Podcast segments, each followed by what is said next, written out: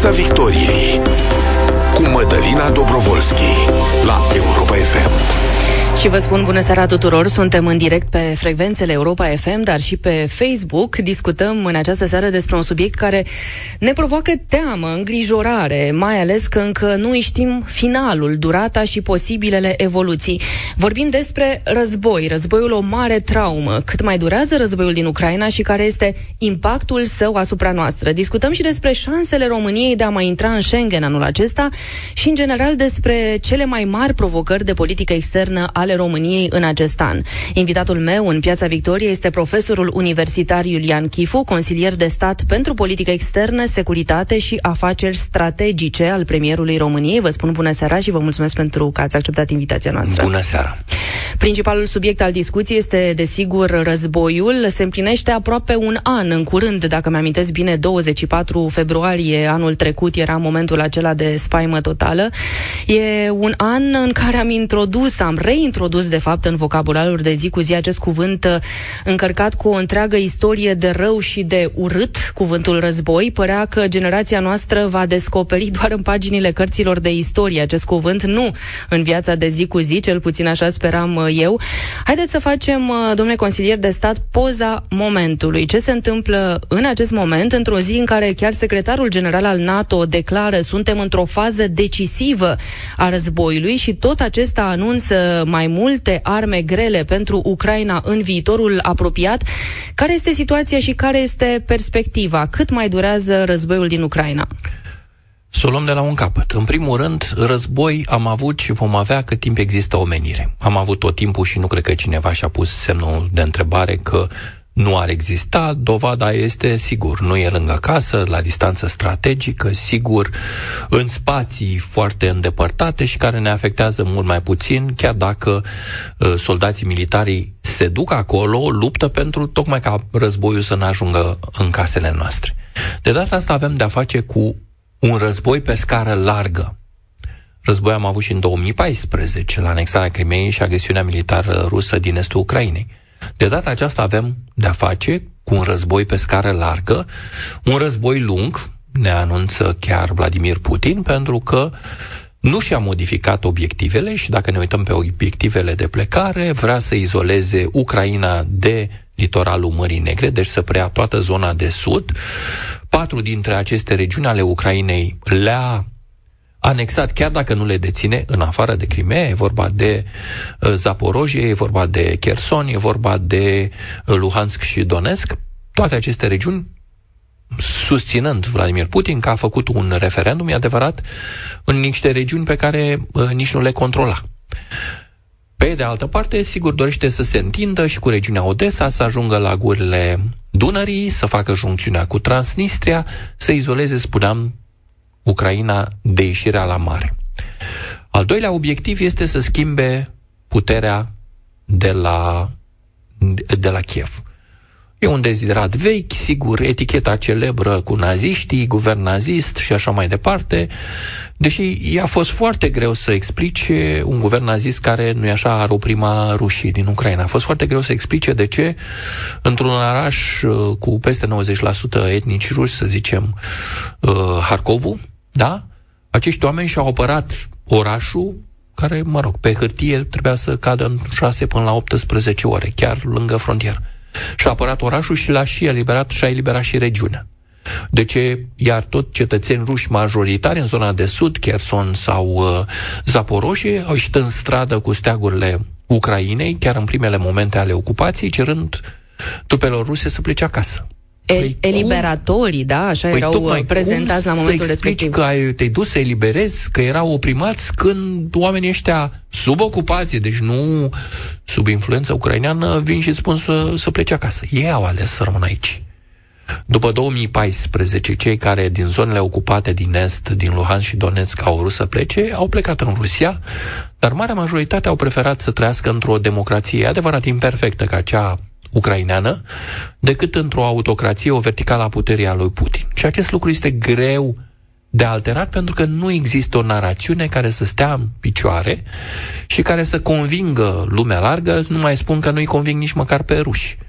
Și în ceea ce privește Rusia și motivația pentru război, pentru mobilizare, narațiunea ă, de la Kremlin este foarte săracă. De aceea, Vladimir Putin, de exemplu, a cerut să se facă niște documentare care să se plimbe în toată Rusia pentru a explica poporului, documentare propagandistice, evident, de ce s-au dus prin Ucraina și cum e cu operațiunea asta specială, așa numită operațiune specială. Deci ăsta este faptul. Războiul a revenit în Europa, E la ne granița noastră? La război pe scară largă. Nu, încă nu este la granița noastră, ba din contră am putea spune că față de momentul inițial, 24 februarie, tentativa unui blitzkrieg, unui război rapid care să mănânce toate teritoriile, să atingă toate Trei punctele. zile trebuia să dureze, să ne amintim. Sigur, trebuia să primească, nu așa, Cu flori parada erau primiți rușii. pe Hreștiatic, în centrul Chievului, chiar Putin. Aveau și uh, uniformele cu decorațiile pentru noile eliberări. Bun, a ieșit. Și totul s-a mutat într-un război lung, un război de uzură, un război urât, un război plin de crime de război. Nu uitați că sunt distruse case, apartamente, spitale, uh, infrastructura energetică a mor, orașelor. Mor civili în fiecare zi, exact, să nu uităm e lucrul vorba acesta. de componenta civilă, care nu are nicio legătură Nicio cu logică. raționamentul militar într-un conflict. Nu întâmplător, costurile și perspectiva de a fi judecat în fața unei curți internaționale sunt foarte prezente. Bun. Asta avem la ora actuală. Așadar, un război perpetu, ca să vă Nu, citez... Războiul perpetu se referă la faptul că Vladimir Putin nu-și dorește o încheiere a războiului pentru a nu se consemna o înfrângere. De ce este folositor acest război continuu? Războiul continuu sau perpetu îi folosește tocmai pentru a nu, put, a nu se putea uh, înregistra înfrângerea sa. Dacă ai război perpetu, sigur, urmează pe urmă iar să mai iei o bucată, să mai revii, să mai mobilizezi niște oameni, să-i arăți, să-i arunci în linia întâi. Mai există un calcul aici. Practic, războiul din Ucraina rezidă, în afară de atacul așteptat în această primăvară, pe care l-ar pregăti Federația Rusă, unul care să marcheze lucrurile, în afară de acest moment, pe două elemente de reziliență. Unul este o reziliență a Occidentului, care finanțează Ucraina pentru a nu-i permite să intre în incapacitate de plată, susține umanitar refugiați, dar și cu uh, produse energetice, cu, iată, acele coridoare pentru exportul de cereale și exporturi în general, care sunt implicate, e implicată România în, prim, în primul rând, și îl susține cu arme și cu muniție pentru a-și putea apăra teritoriul și cetățenii. Și aici este o reziliență. Ori Vladimir Putin pariază pe faptul că occidentalii vor obosi, că va putea să creeze niște falii, că Ucraina poate va ajunge în situația în care nu va mai avea susținerea publică, respectiv dorința de a lupta pe care o are astăzi, și mai mizează pe faptul că în Rusia nu există drepturile omului, pot să moară oricâți oameni, cam ca în al doilea război mondial, nu? De altfel, Se asta lăuda este și Uniunea uh, strategia Sovietică. aceea de mobilizare 12 continuă. Da. milioane de oameni au murit în al doilea război mondial. Da, tragic, dar mulți dintre ei au murit din prostia comandanților. Aruncați carne de tun fața tancurilor. Așa și aici. Mobilizează real sau ascuns mulți mai, mult mai mulți oameni, îi trimit pe nepregătiți în linia întâi și îi măcelărește pe principiu că nu contează lucrul acesta și că această mulțime de oameni, până la urmă, vor putea să contrabalanceze mobilizarea generală făcută de Ucraina în război sub atac, care are Compensează, vreo domnule 700 de Chifu, mii de oameni. compensează prin aceste mobilizări succesive și lipsa unui armament, unui echipament modern, pentru că vorbim Nu despre un prea ache- compensează. echipament sovietic versus nu echipamentul prea modern. compensează. Și o să vă spun și din ce cauză. Sigur, Federația Rusă Încearcă a venit să compenseze, și a că nu demonstrat reușește, în asta e multe altceva. ocazii că ar face niște arme de ultimă generație și probabil un număr 1, 2, 3, 5 s-au făcut. Problema are două componente. Una, toate aceste arme au la bază tehnologie occidentală și care acum este sub embargo, este sub sancțiuni. Sigur, Federația Rusă încearcă să învețe de la Iran cum să ocolească sancțiunile, dar lucrul ăsta se poate întâmpla pentru, nu știu, 2, 3, 5 chipuri, pentru, dar nu pentru componente, pentru a face rachete ghidate, pentru a face tehnologie de ultimă generație. Îi, o numesc eu tehnologie ale Rusiei post-război rece. Și atunci, Federația Rusă nu mai produce, de exemplu, tancul T-90, ci produce tancul T-62 din anii 60, armament sovietic, care sigur că are niște, un nivel tehnologic foarte redus, comparativ cu ce avem astăzi, dar sunt foarte multe tancuri. Este muniție și nu există o presiune publică față de morții care se întorc în Coșciuge în mod arbitrar și fără nicio logică militară, pur și simplu sunt trimiși la moarte. De partea cealaltă, sigur că avem o tehnologie mult mai uh, sofisticată. Am văzut ce a însemnat saltul.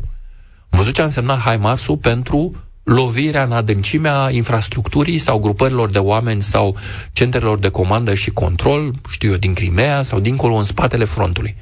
Am văzut ce a însemnat, iată, transferul Patriotului acum pentru, o să vedem, pentru apărarea infrastructurii critice, adică uh, acele transformatoare, rețele energetice și așa mai departe, care sprijină desfășurarea uh, mersul curentului electric, căldură, mai ales în perioada de iarnă, dar și în rest.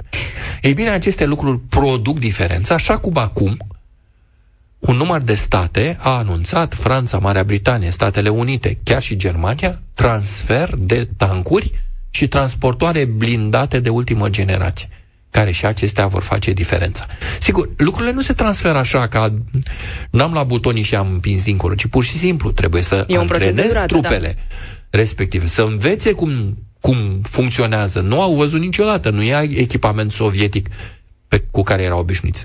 E o perioadă de training, dar imediat ce aceste perioade trec, capacitatea de luptă a forțelor ucrainene este mult mai importantă și aici se face diferența. Cât timp Occidentul va putea să livreze și mai nou, nu uitați, în rezervele Occidentului nu există milioane de tone ca în Federația Rusă 1,3-1,5 tone de muniție. În, de exemplu, ultimul calcul pe care l-am văzut ieri, toate rezervele Marii Britanii ar ajunge o săptămână Ucrainei să tragă toate rezervele Germaniei ar ajunge o, circa o Ceea zi ce pune jumate. o mare presiune pe capacitatea de producție Ei, și bine, pe regândirea da, industriei armamentului și muniției. depozitele și pentru a asigura producție, trebuie să treci de la o producție, la o industrie de apărare de pace, de timp de pace, la o industrie de război, de masă, cantități mari. O lucru ăsta nu se întâmplă peste noapte.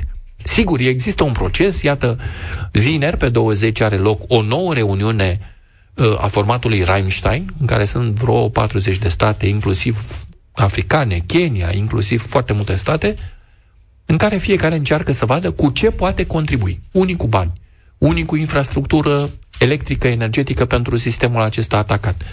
Foarte multe dintre state care au asemenea resurse cu componente militare. Trebuie să le reamintesc ascultătorilor. Iulian Chifu, profesor universitar, consilier de stat pentru politică externă, securitate și afaceri strategice al primului ministru, este alături de noi în studio. Și, domnule Chifu, spuneam de la început că vrem să practic să trecem prin uh, filtru toate aceste informații de politică externă în așa fel încât să înțelegem viața noastră a cetățenilor de zi cu zi cum este afectată. Și atunci când rațiunea nu și are locul în ceea ce povestește Rusia că ar fi argument pentru acest uh, război, da? atunci apare argumentul și posibilitatea apelului la arma nucleară, o chestiune care produce emoții la nivel mondial. Și vă întreb cât este de posibil această variantă și posibilitatea posibilitatea extinderii acestui război în zona unui conflict la nivel de al treilea război mondial.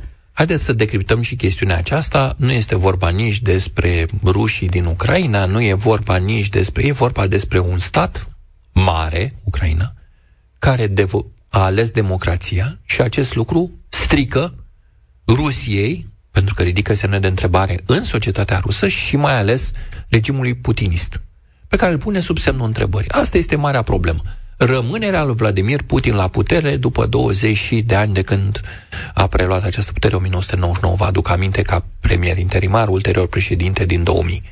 Ei bine, m-ați întrebat de arma nucleară. Ați văzut că acest tip de amenințare a apărut la un anumit moment dat și era vorba de o utilizare a armei nucleare tactice dacă s-ar întruni anumite condiții. Ați mai auzit ceva despre acest subiect? A dispărut de vreo patru luni. De ce? ce s-a întâmplat? După momentul ce Federația Rusă, printr-unii din reprezentanții săi de vârf, a amenințat cu utilizarea armei nucleare, Imediat după acest moment s-au întâmplat două lucruri. Unul, în, să spune, între prietenii Federației Ruse. China, în primul rând, care a avut o reacție extrem de dură, ba mai mult l-a întrebat pe Putin, și a fost Putin obligat, după summitul CSO de la Samarkand, să iasă să spună în prietenii, partenerii chinezi ne-au, sunt preocupați când încheiem războiul. India, în egală măsură, și nu mai spun că utilizarea armei nucleare ridică semne mari de întrebare pentru orice înseamnă, orice urmă ar mai fi rămas de, uh, de legalitate, loialitate pentru față de Rusia. De, practic este izolat. În al doilea rând, și cel mai important, am avut o reacție a secretarului de stat, Antony Blinken, care a venit și a spus dacă va utiliza, le-am spus, le-am comunicat pe canalele oficiale, dacă vor utiliza, va fi catastrofal pentru Federația Rusă. Sigur, asta nu spune, nu ne spune nou public, dar dacă ne uităm la purtătorii secundari de opinie, între care un fost șef CIA Petreus, un șef Joint Chief of Staff Miles, ambii au ieșit și au început să explice, e adevărat, speculând, ce ar putea să însemne o reacție catastrofală. Și au explicat următoarele. 1. Toate capabilitățile militare ale Federației Ruse din Marea Neagră vor fi distruse. Asta înseamnă inclusiv Novorossiysk și partea rusă. A doua variantă. Toate capabilitățile ruse de pe teritoriul Ucrainei vor fi distruse. A treia variantă înaintată chiar a fost uh, distrugerea peste noapte a tuturor capabilităților nucleare ale Federației Ruse. Argumente care au convins uh, puterea putinistă știm, să pună o, o punct acestui subiect, nu acestea au fost argumentele. Noi nu știm ce s-a comunicat pe canalele diplomatice. Știm doar declarația... Decriptate, așa, în Doar public. declarația secretarului de stat că va fi o reacție catastrofală și atât. Restul sunt speculații. Dar lucrurile astea ne arată că pe canale diplomatice tipul de mesaj a fost suficient de puternic, descurajator, ca și presiunea altor state din sudul global, din zona care cumva ar fi între partenerii Federației Ruse, deși dacă ne uităm la votul din adunarea generală la ONU, 144 de voturi împotrivă, 5 voturi pentru, e deja, e de-a dreptul penibil. Adică îți arată cât de izolată e Federația Rusă. Nici China n-a votat pentru ea, nici măcar în Consiliul de Securitate, nici alte state din, din spațiu, din Asia Centrală sau știu eu. Ei bine, uh, ce putem spune cu certitudine este că subiectul a dispărut din spațiu public. Deci Va Rusia, reapărea în opinia nu, dumneavoastră? Rusia a realizat care sunt costurile, i s-a comunicat credibil elementul de descurajare pe care încă o dată nu-l cunoaștem. Sigur, noi ne-am uitat în spațiu public ce a mai apărut, dar nu cunoaștem care sunt elementele comunicate. În schimb, am văzut că subiectul a dispărut din spațiu public. Deci, aș spune următorul lucru. 1. Perspectiva este aproape nulă. 2. Efectul utilizării unei arme nucleare tactice ar fi un 10-12 km zonă de interdicție, dar de interdicție pentru toată lumea, și pentru ruși, și pentru ucraineni, și n-ar modifica cu nimic situația de pe teren. Mai mult, elementele de prestigiu sau de credibilitate sau de um, înțelegere la nivel diplomatic care ori mai fi rămas dispar. De ce? Deja avem elemente majore pierdute pentru că atunci când, vă aduceți aminte, cu două zile, cu trei, cu cinci, înainte de invazie, au mers un număr de lideri de stat, șef de stat și guverne. Și s-au întâlnit cu Putin. Li s-a spus că și nu Putin se va întâmpla nimic. în față. Nu, facem niște exerciții, presăm da, Ucraina, da, da. vrem să obținem ceva la masă. Puțin. Nu atacăm. Când ai mințit în față omologul tău, e o regulă, nu știu dacă nescrisă sau scrisă, hai să zicem nescrisă, dar o regulă foarte clară. Păi tu când, când minți în față, credibilitatea ta e zero din punctul ăla. Și aici am ajuns cu Vladimir mai Putin este cu Rusia vreun dram putinistă. de credibilitate cât să mai poată fi luată în calcul varianta negocierilor, varianta diplomatică și cine ar putea să-și asume Bun. rolul de mediator? Varianta diplomatică există pentru că finalul, sigur, se va aduce la masa verde. Singurul lucru pe care îl putem spune astăzi este că avem în față un război lung. Asta poate să fie 3-5 ani, da, uitați-vă, în Siria sunt vreo 12. Nu știm dimensiunea. În Afganistanul sovietic au fost 10 ani, între 79 și 89. Nu știm dimensiunea. Ar fi o speculație. Însă va fi un război lung. Nu s-a terminat. Rusia nu e învinsă în momentul de față. Are aceleași obiective. Vom vedea Ce se întâmplă în următoarele 3-6 luni, o spune și secretarul general NATO, o spun și analiștii americani și zona Pentagonului, foarte clar, aici este momentul de presiune. Dar chiar dacă ar exista o absorpție a acestui moment și un contraatac ucrainean care și-ar crea premizele pentru o viitoare negociere, avem de-a face cu un război lung. Un, un război lung înseamnă și costuri foarte mari, uh, domnule Chifu. Și... și costuri foarte mari, dar haideți să spunem, Occidentul și le permite. Gândiți-vă că, spunea cineva, noi plătim bani. În Ucraina mor oameni, se distrug orașe, una cu pământul. Ați văzut cam ce, ce e la Bahmut și uh, zone absolut nerelevante decât la nivel tactic cu, cu, cu mize ridicate între armată și companiile militare private, în special Wagnerul lui Prigojin, dar și patriotul, de exemplu, al lui Șoigu, a ministrului apărării. O rivalitate care a făcut ca acolo să moară sute mii de oameni și pentru o miză care, la scara războiului, este absolut marginală. Piața Victoriei cu Mădălina Dobrovolski la Europa FM. Și invitat în studio este Iulian Chifu, profesor universitar, consilier de stat pentru politică externă, securitate și afaceri strategice al prim-ministrului României. Este un subiect fierbinte în continuare, domnule Chifu, acesta Dacă îmi dați voie să, să termin uh, întrebarea, spunea când încep negocierile.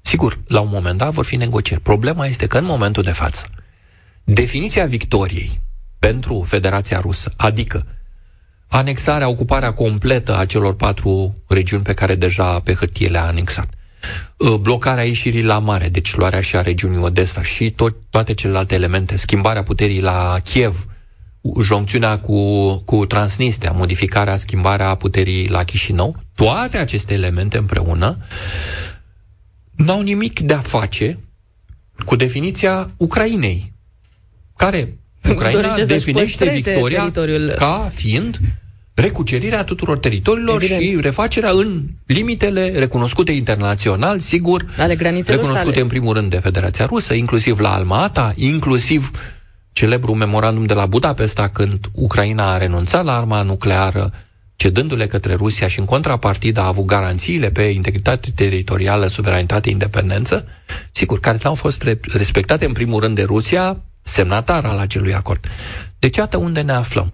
Ne aflăm în situația în care pozițiile sunt profund incompatibile, astfel încât m-ați întrebat dacă de mediator. Nici nu contează cine ar fi mediator.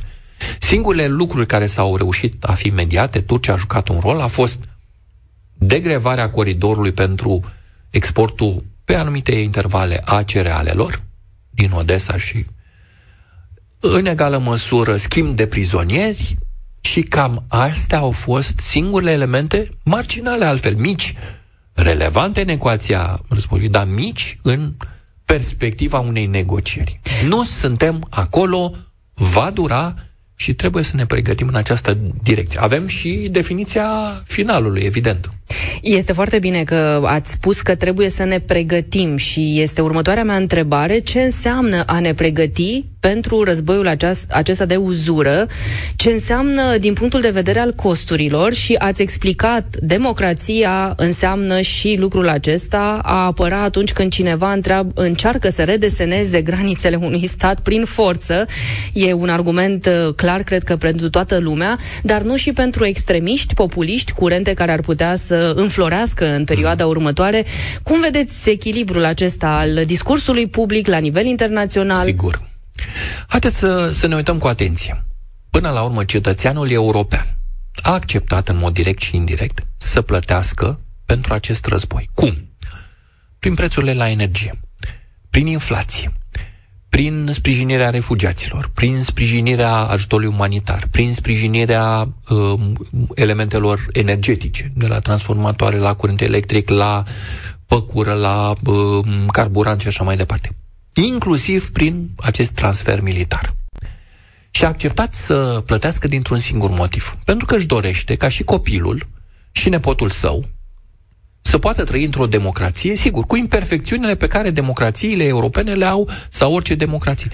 Și nu să poată să aibă dreptul de a alege nu să fie sub o dictatură a lui Putin cu verticala puterii și cu obligativitatea de a face ce-ți cere tătucu. Ei bine, e un lucru foarte important și foarte greu, care antrenează niște responsabilități. Responsabilități ale guvernului, ale guvernelor democratice, se spune Occidentul colectiv, pentru că nu e vorba numai de NATO, UE, UE și Marea Britanie și NATO, ci și de alte state democratice, de la, nu știu, Japonia, Corea de Sud, Australia, India, până la altele care nu au neapărat o democrație atât de elaborată, dar care se consideră solidare cu această lume democratică. Aspirațional își doresc reguli democratice. Vă spuneam apropo de reuniunea de la Rammstein, în care avem și din Africa și din America de Sud și de peste tot. Bun. Ce responsabilități sunt? Păi există trei criterii definite. 1. Ucraina trebuie să învingă. Dacă Rusia ar termina războiul cu o bucată, o halcă de teritoriu a Ucrainei, înseamnă că am creat un precedent prin care un stat să modifice prin forță, prin violență, frontierele vecinului său, deci am dat drumul la raptul teritorial am aruncat în aer lumea bazată pe reguli. Tratate internaționale, nu reguli. mai spunem că acolo e o listă săracii. Rusia cred că nu are acord internațional ne... Și câte alte conflicte neîncărat. similare ar putea să genereze element, o astfel de situație? Al doilea element. Rusia trebuie să plătească. Când spunem să plătească, sigur, e vorba de despăgubiri de război, e vorba de reconstrucție, dar e vorba să plătească pentru crimele de război, cei care sunt implicați. Să plătească pentru evacuarea cetățenilor ucraineni, a copiilor pe care îi dă spre adopție familiilor ruse și îi face ruși. Schimbă, este o epurare a unui popor, a poporului ucrainean. Să plătească pentru faptul că a generat acest război. Și avem precedente. Vă aduc aminte că după al doilea război mondial, două state care fusese agresoare, Germania și Japonia, au fost obligate să accepte faptul că limitele înarmării, limitele forțelor de autoapărare și astăzi Japonia are numai forțe de autoapărare cu niște, chiar cu modificarea Constituțiilor lui Shinzo Abe, cu capacitate relativ redusă de participare internațională. Ei bine, de aceea Rusia trebuie să plătească. Există și un, un curent care spune, pentru faptul că după războiul rece Rusia nu a plătit, am îmbrățișat am spus sfârșitul istoriei, Francis Fukuyama, am spus că toată lumea merge. Nu a existat un decont al războiului rece, a spolierii statelor din estul Europei, a celorlaltor state independente de către Uniunea Sovietică, respectiv Federația Rusă, a tuturor nemernicilor făcute, deportări, oameni, duși, bun, nu intru în toate detaliile. Neexistând acest decont, iată, Rusia a găsit cu cale peste vreo 30 de ani. s-a permis să repete scenariul. Să mai repete o dată. Și atunci să... e logic să ne gândim nu i s-a dat peste ce mână se poate face, în Georgia, nu i s-a dat peste mână da. în 2014 în Crimea. Și ce se poate face să nu mai departe. repete? Pentru exact că, iată, Rusia are acest instinct. Probabil va ieși din acest război cu niște condiții și constrângeri în materie militară și de altă natură. Asta am învățat până acum. Și cel de-al treilea punct, că trebuie să mergem cu... Tocmai pentru faptul că sunt niște costuri asumate de cetățeni, în egală măsură, guvernele toate trebuie să se asigure că nu există persoane, companii sau state care devin îmbogățiții de război, care ocolesc sancțiunile pentru a sprijini Federația Rusă. Toți aceștia trebuie identificați și trebuie să plătească. Cele trei elemente de care vă spun sunt deja în achiu, dacă vreți, și la nivel NATO și la nivelul Uniunii Europeană. Avem o declarație comună NATO-UE săptămâna trecută făcută la sediul NATO apropo de cooperarea inclusiv în domeniul Ucrainei. Ei bine, aceste lucruri au și componentă morală, dar au și efecte de stabilizare în timp. Nu vom avea stabilitate și nu vom avea blocarea recursului la război cât timp cel care generează un război pe scară largă nu intră într-un asemenea mecanism. Domnule Chifu, cum schimbă războiul acesta lumea și aș vrea să ne referim la o chestiune care ține de securitate națională și anume independența energetică și modul în care am văzut în război Rusia a folosit dependența energetică drept amenințare, formă de șantaj. Vedem că lucrurile s-au mișcat foarte mult, Europa a reacționat și a reușit să modifice tot felul de lanțuri trebuie, de alimentare, de producție. Spus, a reușit. A reușit. Da. Deci, la origine, gândirea liberală din aceeași familie cu Francis Fukuyama spunea că uh, două state care sunt în interdependență, deci între care există nenumărate relații, uh, nu vor face război. Sigur, la nivel energetic înseamnă că există o interdependență, adică, și cam așa a gândit Germania, cumpărăm acțiuni, noi companiile germane, în upstream, deci în producție, și cele rusești în distribuție, în așa fel încât suntem interdependente și niciodată nu vom bloca fluxul. Ei bine, a fost o mare greșeală. E valabil acest lucru dacă ambele state respectă aceleași valori. Dar dacă unul este liberal, democratic și respectă regulile jocului, iar celălalt este autocrat și nu respectă nimic, acest lucru s-a dovedit că nu înseamnă decât o dependență de autocrat. Asta s-a întâmplat. L-a descoperit Germania the hard way. Pe 24 februarie, vă aduc aminte, a început războiul, a doua zi după ziua armatei sovietice, apropo, totul e simbolism. Putin își dorea la 30 decembrie să declare care a făcut Uniunea Sovietică, la centenarul fondării Uniunii Sovietice. Pe de altă parte, la trei zile diferență, pe 27 februarie, cancelarul german Olaf Scholz merge în Parlament și anunță Zeitenwende, schimbarea, ruptura, dacă vreți, între politica inițială, post-politicul lui Willy Brandt, în variantele transformate ulterior post-89, în considerarea că Rusia nu mai este partener. Și de acolo putem să spunem că și Europa, și Germania, și toate celelalte state au reușit să se adapteze. Vă aduceți aminte? Rusia a mizat pe faptul că vom capota în această iarnă. Și totuși, Europa are nu numai, sigur, beneficiind și de o iarnă mai blândă, a existat beneficiind și acest noroc, de o schimbare peste noaptea circuitelor. Vreau să vă mai spun însă că nu e numai despre energie. Și am învățat lucrul acesta în timpul pandemiei. Și față de alte state autoritare, nu numai față de Rusia. În sunt sanitară. lanțuri de furnituri care sunt capturate de anumite zone sau unde există produse care sunt controlate în mod aproape total, vezi uh, metalele rare, rare earth, care sunt absolut obligatorii pentru tot ce înseamnă telecomunicații, IT din zona asta industria, auto. industria de vârf. Ei bine, din acel moment a fost foarte clar că Europa și, în general, statele democratice trebuie să-și producă sau să aibă în apropiere în state like-minded, deci de aceeași factură, tot democratice, sigur, cu nivele diferite ale democrației, acolo trebuie să aibă în cel mai rău caz producția, dacă se poate, pe teritoriul lor, în așa fel încât să nu depindă de state autoritare care pot, într-un moment sau altul, că vorbeam mai devreme de, de cazul Germaniei, printr-o asemenea interdependență, să creeze o dependență și să constrângă, să oblige un stat democratic să, sau state democratice să facă alte politici decât își doresc. Sau să nu-și poată furniza serviciile de bază propriei populații. Un război de lungă durată care ar putea să devină definitoriu pentru ce se întâmplă din punctul de vedere al uh, politicii externe pentru generația noastră, domnule Chifu, dacă e să numărăm în ani ce s-ar putea întâmpla așa pe termen mă scurt că și lung. mult mai tânără ca mine și mă gândeam dacă sunteți în generația mea.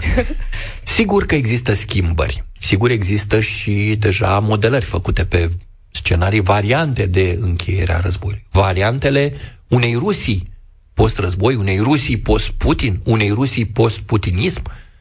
Dar dacă îmi dați voie, sigur că există aceste scenarii, putem să discutăm o emisiune întreagă despre ele, însă ele sunt încă la nivel speculativ. De ce? Având în față un război lung, noi nu știm cum se va încheia acest război.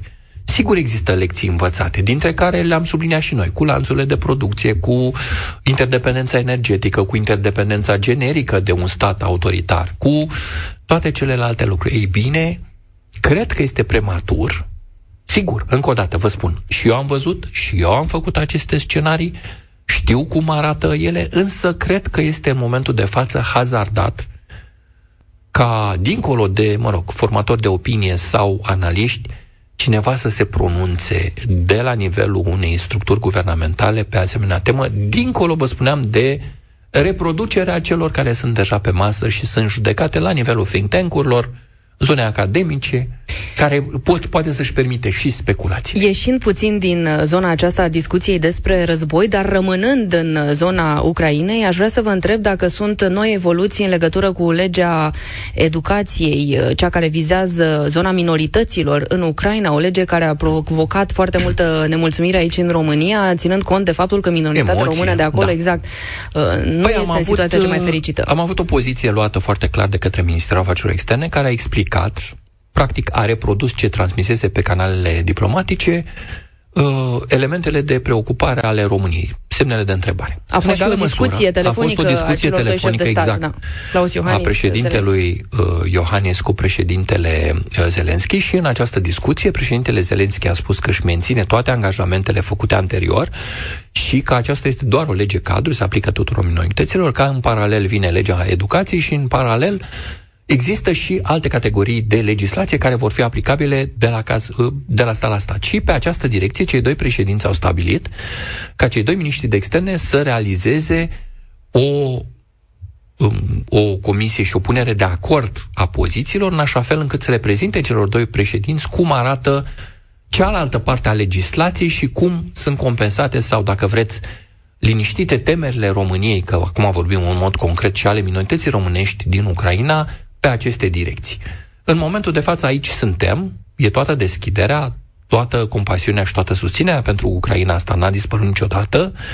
Preocupările sunt legitime, pe de altă parte și Ucraina, dincolo de situația de război, iată, a reușit să facă unele dintre reformele europene pentru a începe negocierile de integrare în Uniunea Europeană, tot astfel cum și pe această dimensiune are toată deschiderea pentru a vedea și modificări chiar ale acestei legi și celelalte elemente uh, care vin împreună, care vin în paralel, în așa fel încât preocupările părții române să fie îndeplinite. Deci așteptăm în momentul de față întâlnirea celor doi miniștri de externe, consumarea părții tehnice și uh, care trebuie să se întâmple într-un termen foarte scurt și uh, poziția pe care cei doi miniștri de externe ne, va, ne vor prezenta, o vor prezenta o celor doi președinți, dar sigur va ajunge public, prin care preocupările vor fi satisfăcute. Asta așteptăm și noi și vreau să atingem, uh, domnule Chifu, și subiectul Schengen, din nou un subiect uh, foarte important uh, și un subiect care a produs la nivel public multă nemulțumire, multă frustrare. Vedeam că a reapărut în spațiul public tema exact astăzi, pentru că e o declarație a comisarului austriac Johannes Hahn, care crede că România va adera la Schengen, citez acum, în viitorul apropiat și detaliază cu spațiul aerian mai întâi. Care sunt perspectivele? Acum, nu pare deloc mulțumitor când auzim din nou viitorul apropiat. Eu nu știu ce înseamnă în... Viitor apropiat înseamnă viitor Terminologia apropiat. austriacă. Haideți, haideți să vă explic apropiat. de ce nu nu se formulează. De altfel, uh, președintele a venit și a subliniat chiar înainte de 8 decembrie, președintele Iohannis, faptul că nu e normal să-ți, folosi, să-ți plasezi tu un deadline, pentru că acel lucru îți creează niște sensibilități și niște vulnerabilități în negociere, pe de o parte. Pe de altă parte, îmi pare rău că lumea n-a reținut părțile pozitive și se calibrează pe un element care este doar de detaliu și care va veni cel mai probabil în cursul anului viitor. Nu vreau să dau termene că în anul viitor, anul acesta. Anul acesta, așa să. Pe de altă parte, sigur, din să nu ne speculații nu le fac. da.